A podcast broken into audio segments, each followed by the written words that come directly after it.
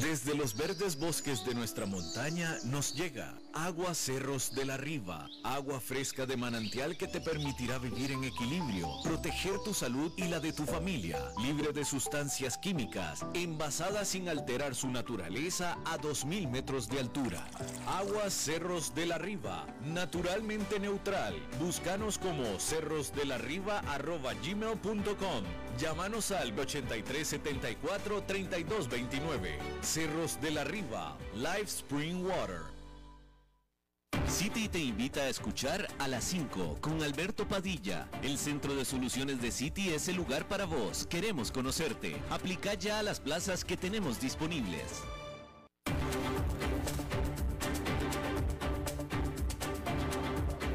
Inicia a las 5 con Alberto Padilla un programa diseñado con el objetivo de llevarte diariamente un tema de actualidad, acompañado siempre de reconocidos editorialistas. De lunes a viernes a las 5 de la tarde por CRC 89.1 Radio. A las 5 con Alberto Padilla. Hola, ¿qué tal? Saludos, bienvenidos a esta emisión de A las 5 con su servidor Alberto Padilla. Muchísimas gracias por estarnos acompañando. Gracias por estar ahí. Le mando cálidos saludos desde la señal y las instalaciones de CRC 89.1 Radio en San José, Costa Rica. Desde donde estamos transmitiendo hasta el tiempo, en el, hasta el punto, en el tiempo y en el espacio en el que usted nos está escuchando, porque estamos saliendo en diferentes vías, por ejemplo en Facebook Live, en la página de este programa, a las 5 con Alberto Padilla. Estamos también disponibles en podcast, en las diferentes múltiples plataformas para ello las más importantes como Spotify, Apple Podcast, Google Podcast y otras cinco importantes más. Estamos también disponibles en la página de YouTube de A las 5 con Alberto Padilla. Aquí en Costa Rica este programa que sale en vivo en este momento a las 5 de la tarde se repite todos los días a las 10 de la noche aquí en CRC 89.1 Radio. En esta ocasión, al otro lado de los cristales, tratando de controlar los incontrolables, el señor Nelson Campos y la producción general de este programa desde Bogotá, Colombia, a cargo del señor Mauricio Sandoval. Bueno, los precios del petróleo han estado subiendo desde que la economía mundial comenzó a recuperarse del COVID-19. Pero ahora, mientras Estados Unidos advierte que Rusia podría invadir Ucrania de manera inminente en cuestión de esta misma semana, vaya, están subiendo aún más. Los futuros del crudo Brent, que es el punto de referencia mundial, subieron por encima de los 96 dólares por barril el lunes antes de retroceder ligeramente. Los precios, que ahora están cerca de su nivel más alto desde el 2014, podrían pesar sobre el crecimiento económico y empeorar aún más el problema de la inflación mundial. Una potencial interrupción del suministro, como resultado del conflicto entre Rusia y OTAN, podría hacer que el petróleo fácilmente llegue a los 100 dólares por barril por primera vez en más de 7 años e incluso alcance hasta los 120 dólares por barril. Rusia es uno de los principales productores mundiales de petróleo y gas natural. Y los inversionistas están preocupados de que el conflicto con Ucrania pueda dañar la infraestructura energética de la región y que las sanciones a Rusia por parte de las naciones occidentales puedan afectar las exportaciones del país. También existe, por supuesto, la preocupación de que Putin pueda usar el petróleo y gas como arma para presionar a Europa, que depende de Rusia para su suministro de energía.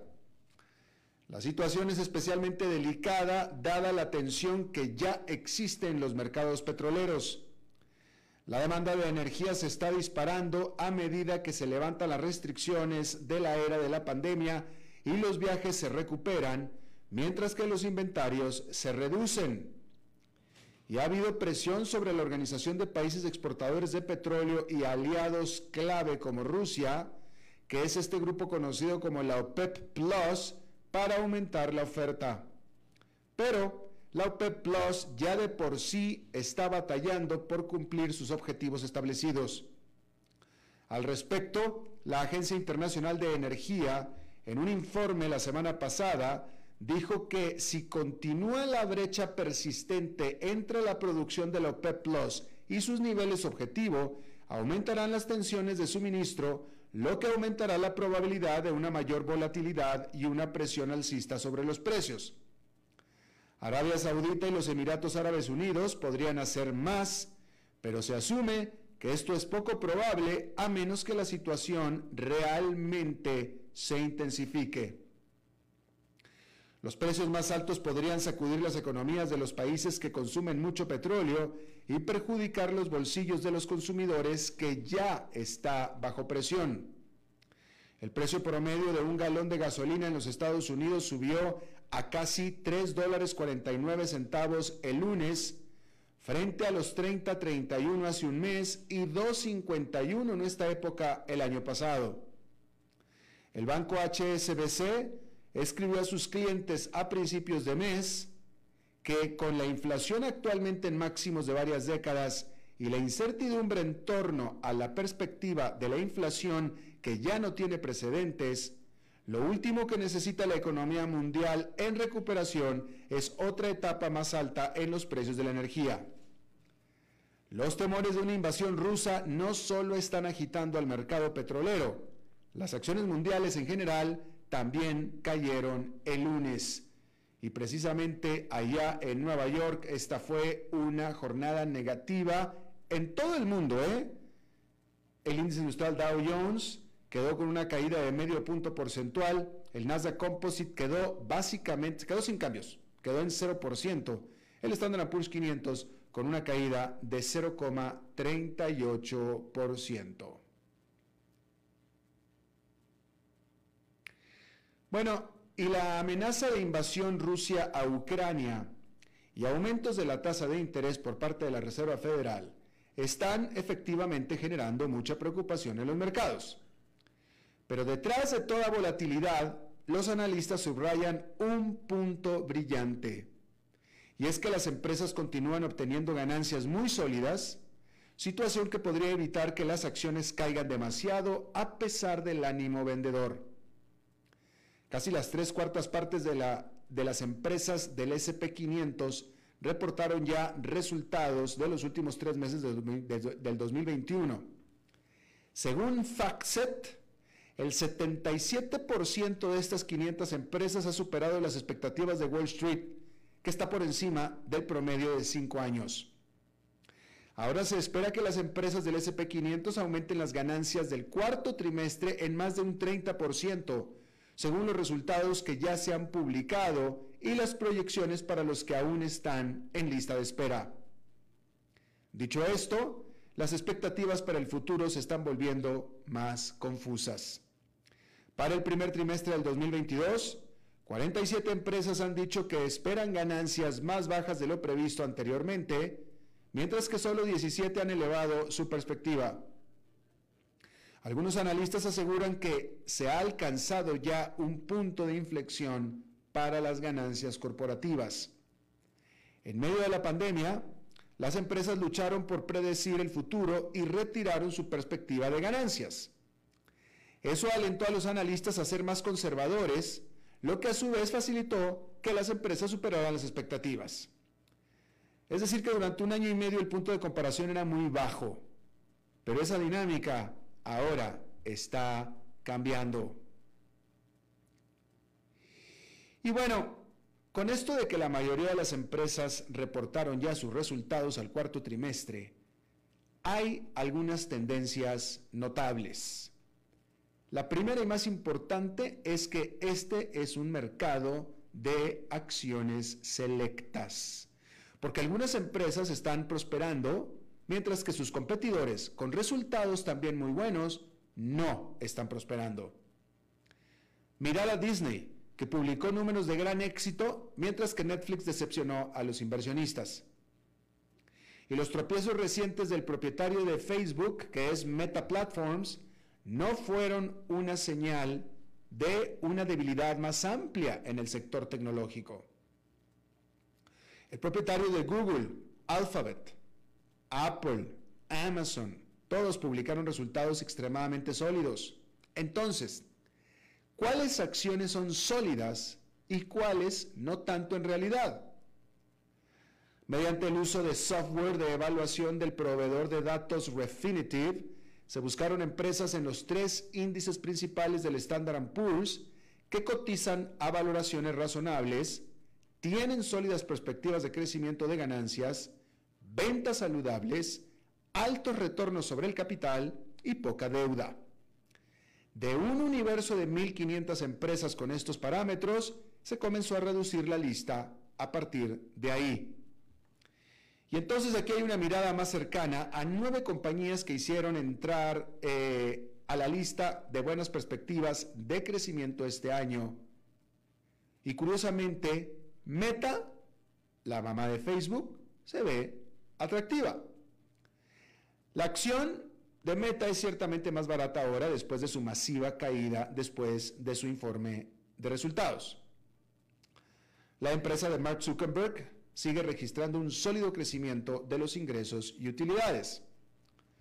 Por lo tanto, los inversionistas pueden estar reaccionando de forma exagerada a las preocupaciones sobre el proyecto del metaverso de Facebook. El gigante de Wall Street, Goldman Sachs, que cayó después de su último informe de ganancias cuando el banco de inversión reveló un gran aumento en el salario de los trabajadores, también está en la lista. La compañía continúa beneficiándose del auge de las fusiones y ofertas públicas iniciales. Varias otras empresas cuyas acciones han caído últimamente también lograron pasar el proceso de selección.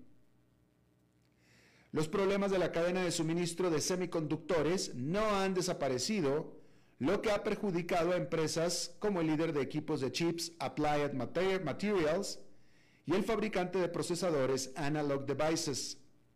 Ambos podrían ser inversiones ahora atractivas. El constructor de viviendas D.R. Horton puede ser otra ganga ya que los inversionistas se preocupan por el aumento de las tasas hipotecarias que conduce a una desaceleración en la vivienda. Aún así, las tasas siguen siendo relativamente bajas. La falta de inventario en el mercado inmobiliario también podría ayudar a DR Horton, que elevó su pronóstico de ventas para el 2022 a principios de este mes. Finalmente, un montón de minoristas y empresas de consumo están en descuento por Wall Street. El gigante de equipos agrícolas Tractor Supply, la compañía de cuidado del cabello Ulta Beauty, el minorista de muebles y decoración Williams Sonoma y Dick's Sporting Good, todos pasaron esta prueba. Bueno, ¿usted estuvo siguiendo el Super Bowl? Yo no. Pero si usted sí, y aunque no, esta nota es interesante porque decir primero que nada que los Rams de Los Ángeles derrotaron a los Bengals de Cincinnati en el Super Bowl 56, pero no son los únicos que están celebrando un gran momento. Resulta que las empresas de criptomonedas gastaron mucho para publicitarse en el juego del domingo a medida que la industria aumenta los esfuerzos para cortejar a los fanáticos de los deportes. La bolsa de criptomonedas Coinbase dijo que tuvo que acelerar el tráfico durante unos minutos después de que publicó, transmitió un anuncio del Super Bowl con un código QR que rebotaba y que llevaba a los usuarios a una página de destino que promocionaba un obsequio de bitcoins para los nuevos usuarios. El director de productos de la compañía tuiteó que Coinbase simplemente vio más tráfico del que jamás hayamos encontrado. Incluso la app de Coinbase saltó dentro de la tienda de apps de Apple del lugar número 186 al número 2 durante el Super Bowl. FTX, otra bolsa de criptomonedas, presentó al comediante Larry David, mientras que Crypto.com que recientemente compró los derechos del nombre del estadio Staples Center de Los Ángeles, que ahora es el Crypto.com Arena, incorporó a LeBron James. Bitcoin está intentando subir más después de varios meses difíciles. Su precio ha subido 11% en febrero, después de retroceder bruscamente en diciembre y en enero.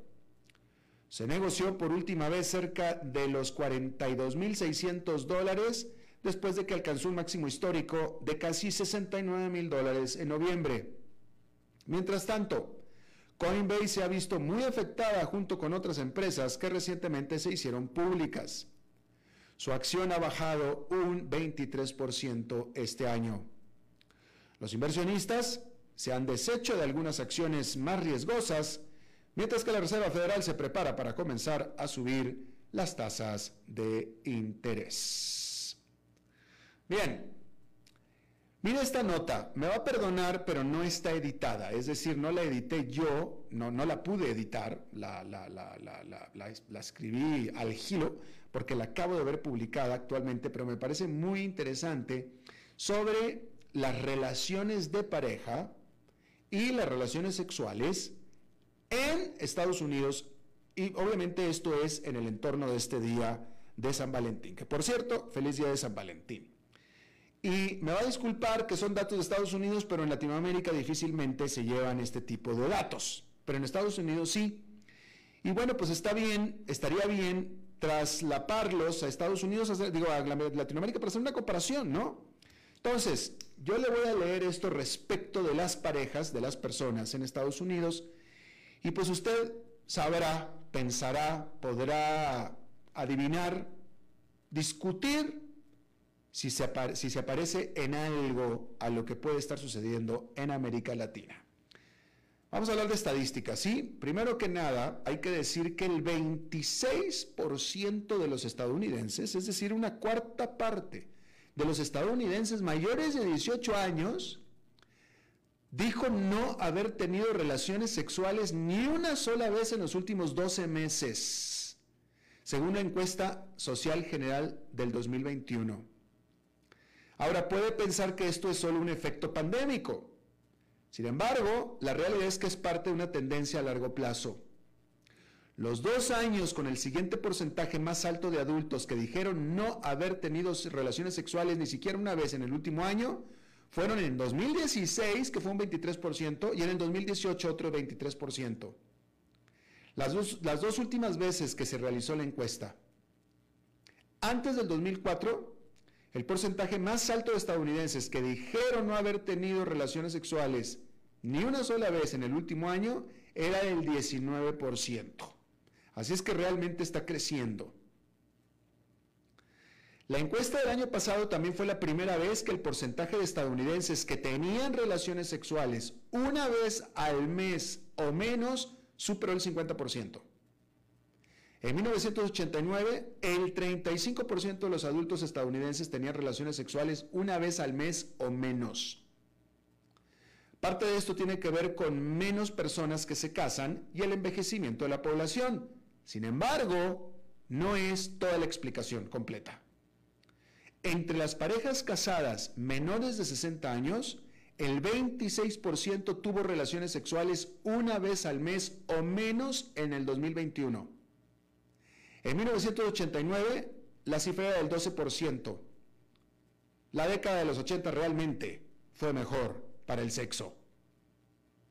Sin embargo, no se trata solamente de sexo alrededor del 62% de los estadounidenses de 25 a 54 años vivían con una pareja o estaban casados, según un estudio del Centro de Investigaciones Pew del 2021, de los datos de la Oficina del Censo de Estados Unidos del 2019.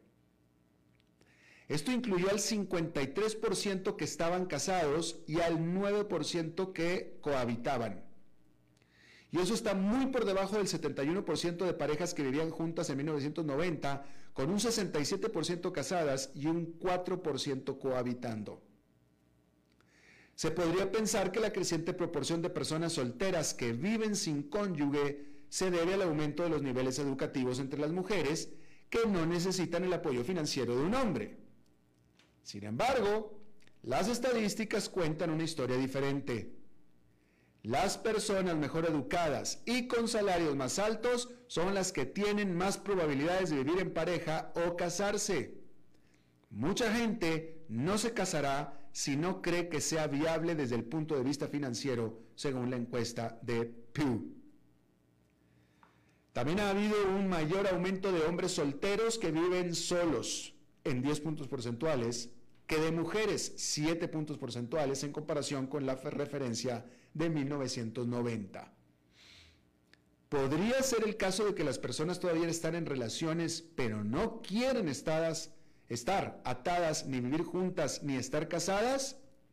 Sí, sí es el caso, pero las estadísticas sugieren que se está cocinando algo más.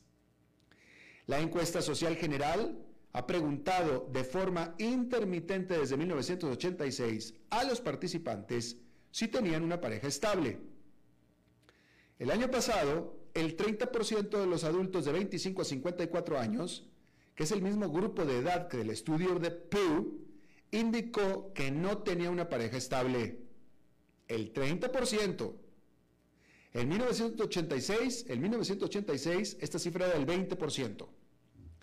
De hecho, el porcentaje de personas de 25 a 54 años que dijeron que no tenían una pareja estable nunca superó el 23% antes de la década del 2010. Ha sido un 25, ha sido del 25% más en todas las encuestas desde entonces.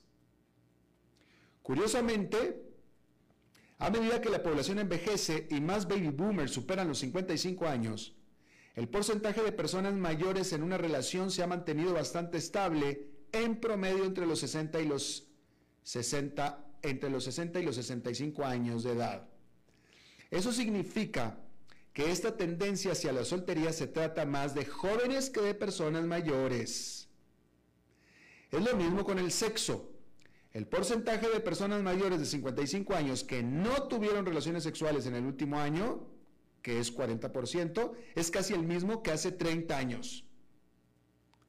Muchos estadounidenses no le darán a su pareja una tarjeta para el día de San Valentín. Por supuesto, la razón por la que el amor está en mi mente es que hoy es el día de San Valentín. Se supone que el amor está en el aire. Sin embargo, una encuesta de la Universidad de Monmouth del 2022 encontró que solamente el 55% de los estadounidenses en una relación generalmente reciben una tarjeta de San Valentín de su pareja. Combine el otro 45% con más del 30% de todos los adultos estadounidenses sin pareja y la mayoría de las personas no recibirán una tarjeta de pareja este año en el día de San Valentín.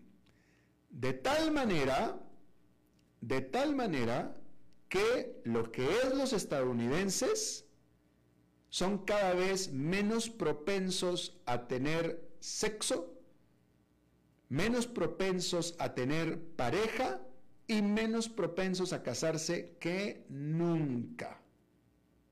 Y resulta que los viejos somos más sexuales que los jóvenes. Más cachondos, quizá podría ser la palabra. Ahora, ¿es esto igual en América Latina? No sé, usted dígame. Pero en Estados Unidos, ahí lo tiene usted. Bien, a mí en lo personal me parecen datos súper interesantes. Bueno, vamos a ver, ¿qué le voy aquí a informar? Hay que decir que... Ah, bueno, primero que nada hay que decir que la jefa ejecutiva, porque eso es lo que es, una jefa ejecutiva de Hong Kong, que es Carrie Lam, eh, las funciones son las de una presidenta municipal, un alcalde, pero el puesto es jefa ejecutiva, de Hong Kong dijo que las infecciones del COVID-19 en el territorio están sobrepasándolo, están copándolo.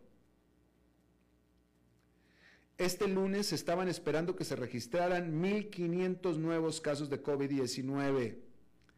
Y a pesar de las medidas bastante duras de distanciamiento social, el gobierno aseguró que no está considerando todavía un confinamiento generalizado, al menos aún, aunque se mantiene en su política de cero COVID.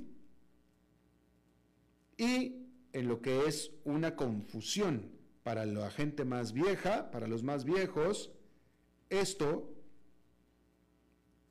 debido a que incluso se han eh, los viejos han recibido ya todas vacunas y aunque están todos vacunados, son parte, por supuesto, de estas medidas.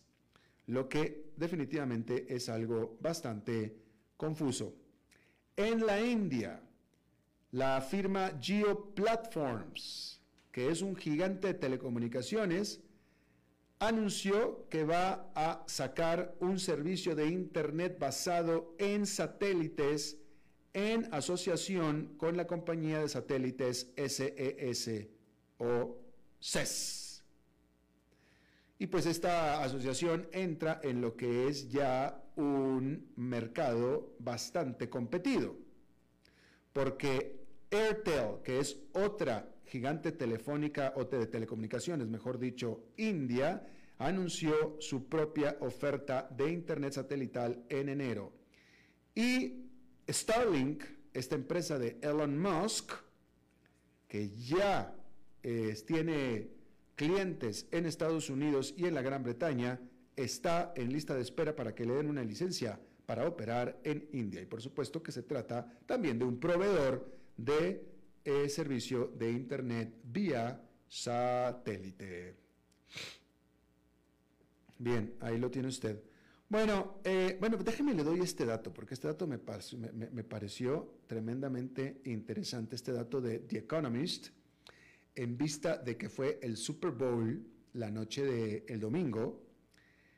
Fíjese, 70% de los jugadores profesionales de fútbol americano de Estados Unidos, 70% son negros. ¿Sí? El 70% de los jugadores de la liga de fútbol americano son negros. ¿Usted sabe cuántos negros hay dueños de equipos de fútbol americano? Ni uno solo. Ni uno. Todos son blancos. Vamos a una pausa y regresamos con nuestra entrevista de hoy. A las 5 con Alberto Padilla por CRC 89.1 Radio. El valor en la ética incluye no tener miedo de lo que se dice y a quién se le dice, sin importar las consecuencias o represalias que puedan sobrevenir. Entre los valores éticos más relevantes se pueden mencionar justicia, libertad, respeto, responsabilidad, integridad, lealtad, honestidad y equidad. Los valores éticos se adquieren durante el desarrollo individual de cada ser humano en el entorno familiar, social, escolar e inclusive a través de los medios de comunicación. Solo si lo público y lo privado caminamos en positivo y con valores, Costa Rica saldrá adelante. Un mensaje de la Cámara Nacional de Radiodifusión, Canara. ¿Sabía usted que Transcomer es el puesto de bolsa de comercio más grande de Costa Rica, con 19 años en el mercado y miles de clientes? Cuentan con asesores y corredores expertos que saben de lo que hablan y ofrecen productos de inversión seguros y modernos, hechos a la medida. Pero sobre todo, al invertir en Transcomer, usted invierte en la única bolsa vigilada por el Banco Central. Y en un mundo sobrecargado de información, usted debe de estar con los mejores. Transcomer, puesto de bolsa de comercio. Construyamos juntos su futuro. Somos expertos en eso.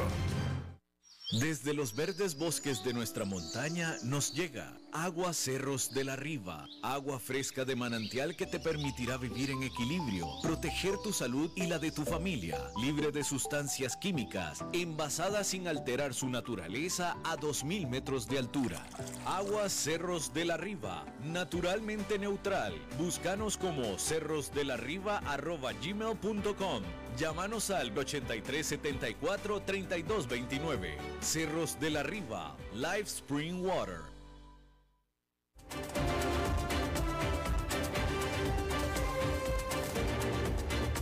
Seguimos escuchando a las 5 con Alberto Padilla.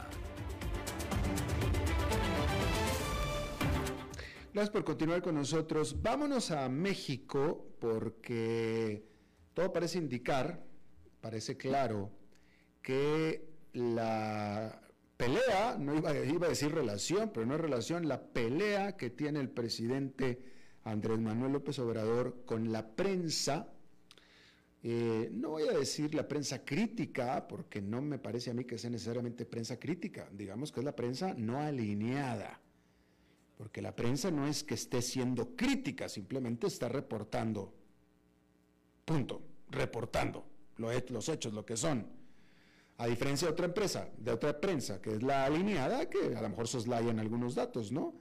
Pero después de que la prensa no alineada eh, reveló el nivel de vida de rico que tiene en Estados Unidos el hijo mayor del presidente Andrés Manuel López Obrador y cuya casa de varios millones de dólares de lujo, con una pileta, una piscina de 23 metros de largo, eh, sería alquilada a quien había sido alto ejecutivo de una empresa proveedora de Pemex.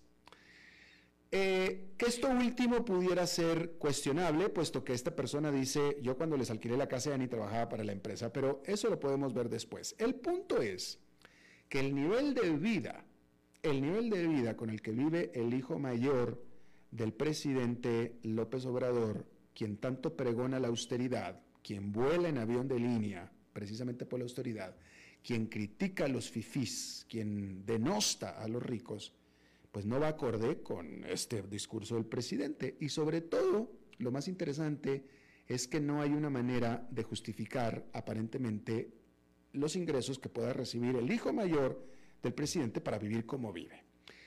Esto eh, evidentemente molestó al presidente. El presidente no negó nada de lo que ahí se dijo, no negó la casa, no negó el nivel de vida.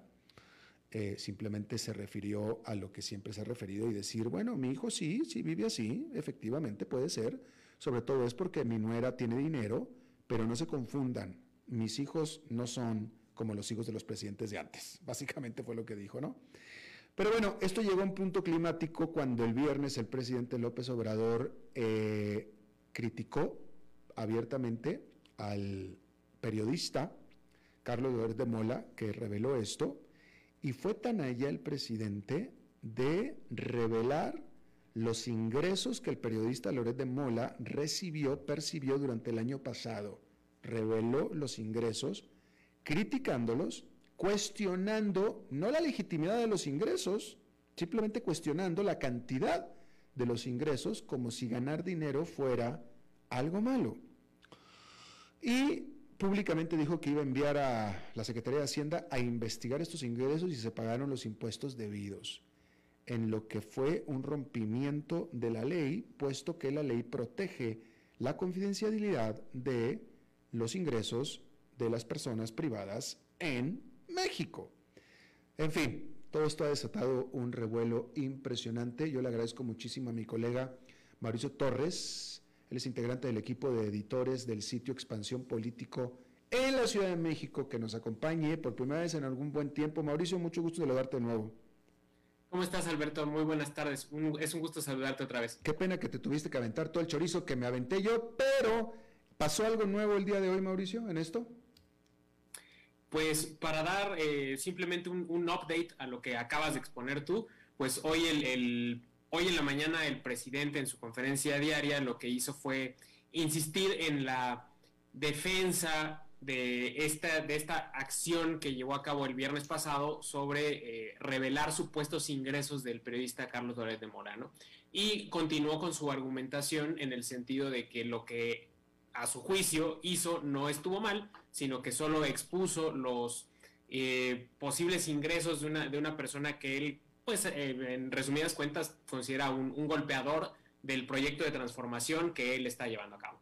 Pero sin embargo sigue sin negar el nivel de vida que es el elemento principal del reporte, el nivel de vida de su, hijo.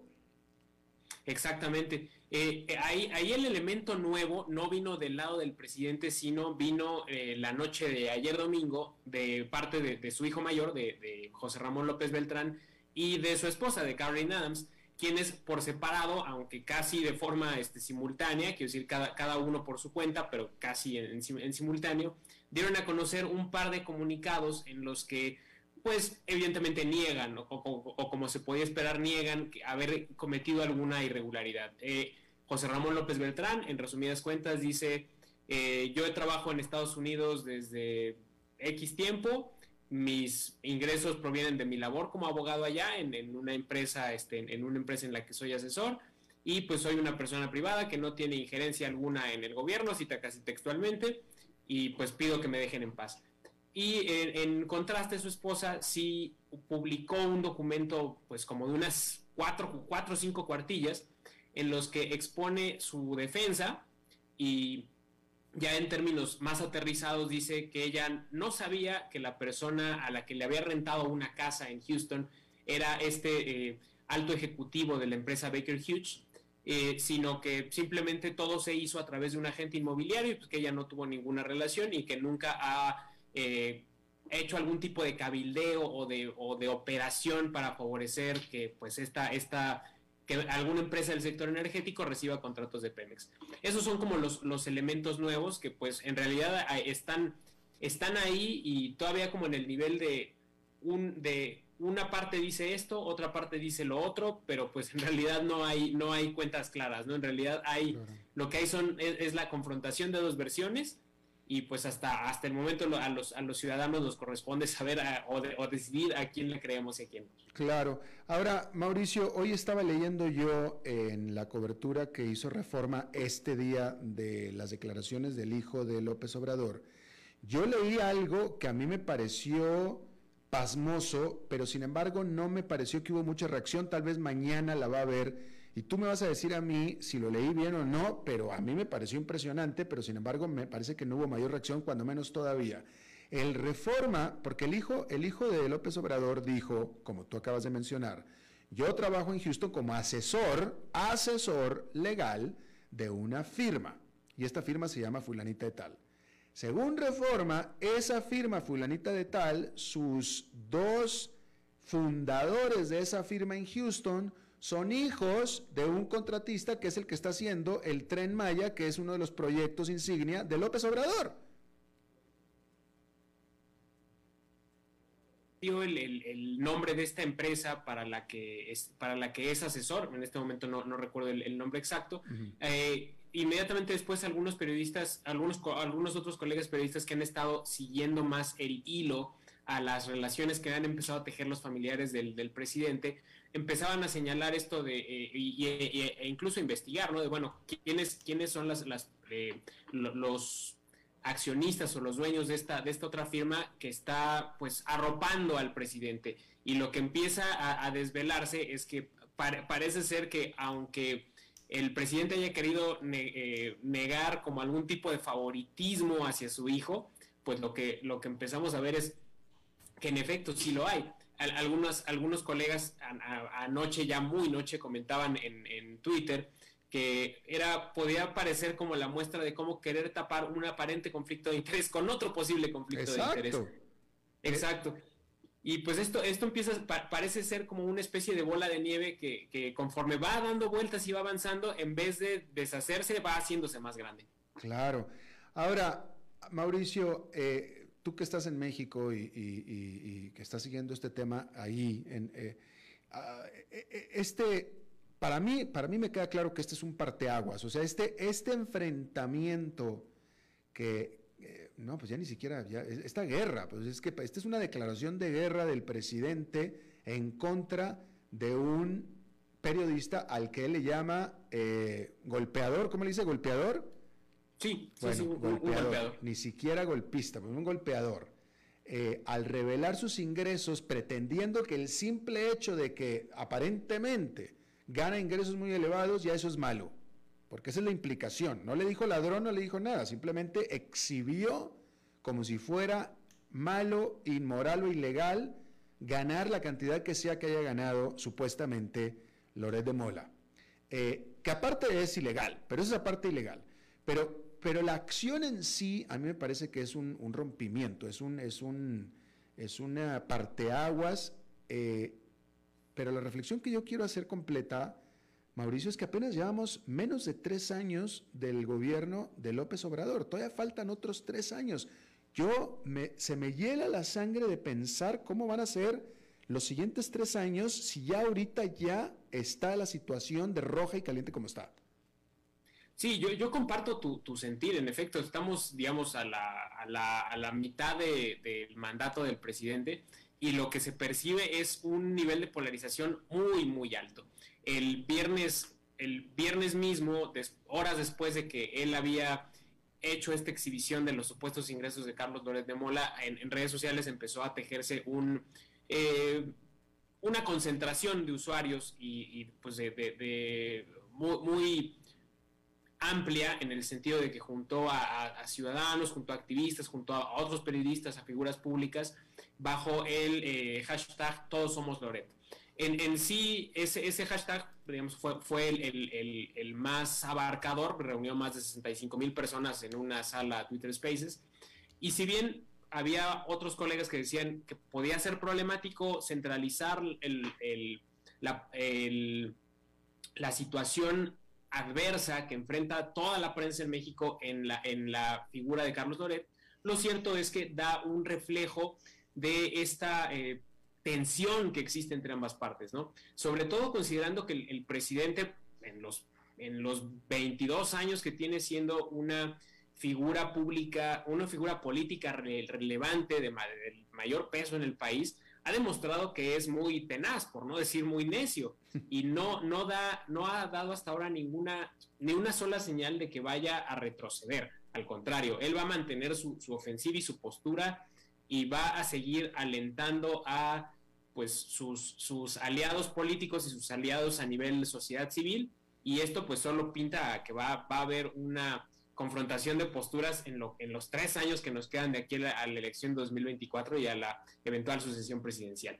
Y, vuelvo a lo mismo, habrá que ver de qué será capaz, más capaz, de qué será más capaz el presidente López Obrador eh, eh, en, su, en su enfrentamiento con la prensa. Quiero nada más para ponerle al público en perspectiva la situación. Estas denuncias que se dan en contra del presidente López Obrador, las cuales él, llama golpes, él llama golpes, eh, pero estas, estas exhibiciones que se dan no son en general por parte de los medios, digamos, tradicionales de México ciertamente no Televisa, mucho menos TV Azteca. Eh, Carlos Loret de Mola, quien había sido eh, eh, presentador, periodista de Televisa por mucho tiempo, hoy todas estas denuncias las hace desde un canal digital, un medio digital que se llama Latinus. Y ese famoso Latinus está constituido en el estado de Delaware, en Estados Unidos, por lo que nadie sabe exactamente quién lo financia. Y se presume, se asume se piensa que se hizo de esa manera precisamente para aislarse de los ataques de un presidente, digo, en este caso de López Obrador, pero el que en México un presentador lo, se quede sin trabajo por haber sido crítico a un presidente se daba muchísimo en los medios tradicionales, pero ya ahora en este tipo de medios digitales como Latinus se han vuelto intocables y ese es un gran, gran problema. Si Carlos López de Mola estuviera trabajando en uno de los medios tradicionales, muy seguro hoy se hubiera quedado sin trabajo, sin siquiera el presidente hubiera tenido que decir lo que dijo. Tiene que decir lo que dijo precisamente por la impotencia en la que está. Carmen Aristegui ha sido otra eh, eh, víctima de los ataques del presidente. Carmen Aristegui, por supuesto, trabaja en CNN, que, en, ese sentido es también como si fuera un medio eh, establecido en Estados Unidos, lo es. Carmen tiene un programa de radio, este, Mauricio. Sí, en efecto, Carmen tiene, tiene un, programa de radio y como ya como comentabas tú, eh, eh, también la, semana pasada, un par de días antes de que se diera todo este affair con, entre el presidente y Carlos Doré de Mola, el propio presidente también se lanzó desde, desde, desde la mañanera en contra de ella. Y pues aquí hizo, fue, fue un, fueron declaraciones que hicieron mucho ruido, no solo por el, el tono, sino por los antecedentes, en el sentido de que Carmen años atrás había sido una de las periodistas que más le habían abierto el micrófono. Exacto. Y, y, ahora el presidente fue, eh, pues, casi al punto de llamarla eh, una, una, persona o una comunicadora que engaña a la ciudadanía. Entonces, fue, fue como en, términos muy, hasta cabría decir insultantes, ¿no? O muy eh, agraviantes hacia, hacia, Carmen. Y lo, que comentabas de, de, CNN, ella, además de tener un, un programa de radio, eh, como colaboradora de CNN, recibió el respaldo de, esta cadena eh, de, noticias estadounidense que sacó un comunicado en defensa de, ella, de su trabajo y pues en general de la libertad de expresión. Claro, eh, sí, y la palabra o el término que usó sobre Carmen Estegui fue que hace reportajes e informes calumniosos fue lo que dijo sobre Carmen Aristegui, como bien dices, Carmen Aristegui, yo me acuerdo que se asumía que era López Obradorista, es más, eh, perdió, mucho perdió mucho prestigio con cierto grupo de la población mexicana en aquel entonces porque se pensaba que era demasiado aliada a López Obrador. Eh, y, bueno, nada más para terminar, nada más comentar que eh, reflexionar que, de nuevo, López Obrador exhibió la cantidad de dinero que gana Loret de Mola como si fuera algo malo, como si fuera algo pecaminoso. No dijo que se lo robó, no dijo que es dinero mal habido, no dijo nada de eso, simplemente exhibió el nivel, la cantidad de dinero que ganó. Y dijo, mire nomás, gana más que yo, lo dijo así con esas palabras, denunciando y denostando exactamente lo mismo que hace su propio hijo, que es vivir muy bien. Sí, porque yo dudo que Carlos López de Mola viva tan bien como vive el hijo de López Obrador en Houston. Entonces, intrínsecamente, él mismo está criticando en Carlos Gómez Mola lo que vive su propio hijo en Houston. Última palabra, Mauricio. Pues sí, creo que de, esto, esto último que, expones, lo que, lo que el, un primer nivel de podemos hacer varios niveles de análisis. Y uno, uno primero y muy notorio es en efecto la, eh, la suerte como de doble estándar que maneja el presidente, ¿no? Es decir, él, él históricamente ha sido un, llamémosle crítico de la, de, la opulencia, ¿no? Al menos en, términos de su discurso público. Pero si uno empieza a revisar, eh, quizá no de su, de su, figura en lo personal, pero sí, sí de las figuras de su entorno, empieza a revisar los comportamientos, los ingresos, los patrimonios, encuentra a ver muchas, eh, empieza a encontrar muchas incongruencias entre lo que él llama la, entre lo que él pregona como la llamada austeridad republicana. Es decir, eh, que no, se vale o puede ser cuestionable, puede ser moralmente cuestionable que alguien gane X millones de pesos, pero no lo es cuando, cuando algunos otros integrantes de su círculo cercano lo hacen. Entonces, ese, nivel, ese, ese nivel de, incongruencia creo que ya es, es en sí mismo un punto que, que amerita cuestionarse. Por supuesto. Mauricio Torres, colega, integrante del equipo de editores del sitio Expansión Política en la Ciudad de México, te agradezco muchísimo que hayas eh, colaborado con nosotros esta tarde. Muchas gracias, Alberto. Es un gusto, como siempre, estar contigo. Hasta la próxima. Bien, eh, nos vamos directo, ¿verdad, Nelson? Sí, ahí está ya. Es lunes, es lunes y los lunes eh, terminamos siempre hablando de bienes raíces con el experto de bienes raíces, Eugenio Díaz. Eugenio. Alberto, ¿cómo te va? Muy buenas tardes. Saludos a ti y a todo tu bonito auditorio de los lunes. Quiero decirles que el día de hoy, con respecto a bienes raíces, tocaremos un tema eh, que está cada vez desarrollándose más en el mundo, que es el tema de las casas inteligentes. Hablaremos de las innovaciones que están transformando los hogares en el mundo. Les quiero platicar, muchos de ustedes ya lo saben, algunos otros tal vez no tengan conocimiento, de ciertas tecnologías que han venido a revolucionar los hogares costarricenses, pero en general los hogares a nivel mundial. Y todas estas tecnologías que les hablaré el día de hoy las pueden localizar o encontrar aquí ya en el país de una forma sencilla en las ferreterías de prestigio, en las almacenes grandes. Es muy fácil, cosa que antes nos parecía cierta manera imposible. ¿Y a qué me refiero con esto, Alberto y estimado auditorio? Empiezo, empiezo comentándoles sobre las cerraduras electrónicas las cerraduras electrónicas en las casas que hoy en día han, han, venido a, a, ayudar hasta para que el virus no se propague. Estas cerraduras electrónicas que usted puede desde su celular abrir la puerta de su casa. Y acompañado con estas cámaras que tenemos de, de vigilancia o de monitoreo, que es así, todo el mundo conocemos, bueno, pues usted desde su celular en cualquier parte del mundo puede oprimir un botón y abrir la puerta de su casa al invitado que tocó el timbre. Esto lo podemos hacer de una forma remota, es una tecnología ya en uso en todos los países y ha venido a transformar inclusive aquellas cerraduras electrónicas que usamos también y también son válidas mencionarlas con huella digital o con clave de acceso. Están cambiando los hogares y estamos dejando de usar llaves. Ahora los llavines las, las abrimos electrónicamente.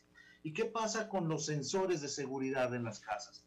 Los sensores de seguridad que De acuerdo a, que muchas familias apostan a la integración de sistemas de seguridad en sus casas, estos sensores detectan la presencia de personas intrusas en sus hogares o, y tienen la capacidad de lanzar un alerta o mensaje también a su celular o a su computadora, esté donde usted esté y en cualquier parte del mundo. Así es que la seguridad hoy en día, la tecnología nos ha venido a reforzar en nuestros Desde nuestro celular también podemos prender, apagar ciertas luces en la, en la casa, podemos también crear diferentes ambientes, diferentes escenas, donde puede ser una luz más tenue, una luz más alta, y todo esto lo regulamos desde un botón en nuestra computadora o celular y cambiamos la iluminación y la apariencia de cualquier área de nuestra casa. La iluminación inteligente hoy en día la hay en muchas casas y en Costa Rica y es importante que usted conozca que no es un eh, costo excesivo, sino ahora está casi al alcance de cualquier bolsillo. Al igual que los sistemas de audio distribuidos por la casa, donde usted eh, integra software y tecnologías que brindan la posibilidad de activar sonidos de manera automatizada, automatizada en cualquier parte de su casa. ¿Qué le digo de las cortinas automáticas? Las cortinas automáticas también que con un control remoto usted puede abrir o cerrar o programar por si usted no está en casa que a cierta hora del día se abran para que entre la luz del sol, a cierto eh, momento se pueda cerrar, en las noches se pueda cerrar, en las mañanas se puede abrir, activado desde un dispositivo de control remoto y preprogramado. Así como muchos otros sistemas, como por ejemplo podemos hablar de los sistemas de enfriamiento o de, o de aire acondicionado, los que ahora son automatizados también, o los sistemas de termorregulación, que son ciertas eh, resistencias que se ponen debajo de los pisos para que se mantenga el piso de la casa a una temperatura eh, caliente o tibia, digamos, en, en países donde sufren de mucho frío y como ustedes saben el calor tiende a subir, así es que eso ayuda a calentar toda la casa. Estos son unos ejemplos de la tecnología que estamos viviendo hoy en día aquí en Costa Rica y a nivel mundial. Así es que vienen más cosas, vienen más cosas próximamente y cada vez la tecnología alcanza más los hogares costarricenses y mundiales. Ese es el tema del día, estimado Alberto. Espero les haya gustado. Oye, Eugenio, pero una pregunta. Eh, estos sistemas, etcétera, a la hora que tú vendes tu casa es para que te los lleves contigo. Es decir, es decir, por más que los dejes ahí, si se toma como una inversión, no será una inversión que vas a recuperar en la venta de la casa. Normalmente estos sistemas se dejan al momento de la venta de la casa, Alberto, al menos que la, nuevo, el nuevo comprador, el nuevo propietario no los quiera, bueno, pues se quitan. Pero normalmente son sistemas que se ponen para dejarlos. Sale uno de la casa y se queda la nueva familia disfrutando de esa tecnología. ¿Y se recupera esa inversión en el precio de la venta? Sí, por supuesto. Te quiero comentar que las casas inteligentes están siendo tan bien aceptadas que en su, en su valor de reventa, en el avalúo, efectivamente se toma en cuenta el costo de estos equipos y de alguna manera se refleja en un buen precio de reventa. Ah, muy interesante. Mira, pues ahorita escuchándote yo me pregunto, ¿dónde podremos encontrar un buen agente de bienes raíces en Costa Rica? Bueno, pues gracias Alberto por que voy a, poner mi, mi, comercial. Somos Club Inmobiliario y estamos para asesorarle a todos ustedes en la compra, venta o alquiler de cualquier inmueble que ustedes quieran. Nos localizan en el 8686-0709, 8686-0709 pueden mandar un mensaje o llamar y también en nuestra página web clubinmobiliariocr.net. Y aparte eres compañero, colega, radio, radio emisor. Sí, Alberto, eh, los invito a todo tu, bonito auditorio a escuchar el programa Club Inmobiliario Radio que eh, transmitimos por esta misma emisora los sábados de 1 a 1.55 de la tarde y donde hablamos y exponemos todas las tendencias y todo lo relacionado al sector inmobiliario en el país y en el mundo. Los espero todos los sábados. Bueno, pues ahí está. Eugenio Díaz, muchísimas gracias. A ti, Alberto, gracias a ti y a todo tu auditorio, que tengan una feliz semana. Y igualmente para ti. Y bueno, eso es todo lo que tenemos por esta emisión de A las 5 con su servidor Alberto Padilla. Muchísimas gracias por habernos acompañado. Espero que termine su día en buena nota, en buen tono. Y nosotros nos reencontramos en 23, en 23 horas. Que la pase muy bien. A las 5 con Alberto Padilla fue traído a ustedes por Transcomer, puesto de bolsa de comercio. Construyamos juntos su futuro. Somos expertos en eso.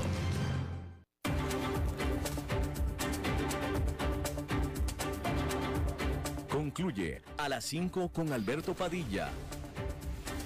Un programa diseñado con el objetivo de llevarte diariamente un tema de actualidad, acompañado siempre de reconocidos editorialistas, de lunes a viernes a las 5 de la tarde por CRC 89.1 Radio, a las 5 con Alberto Padilla.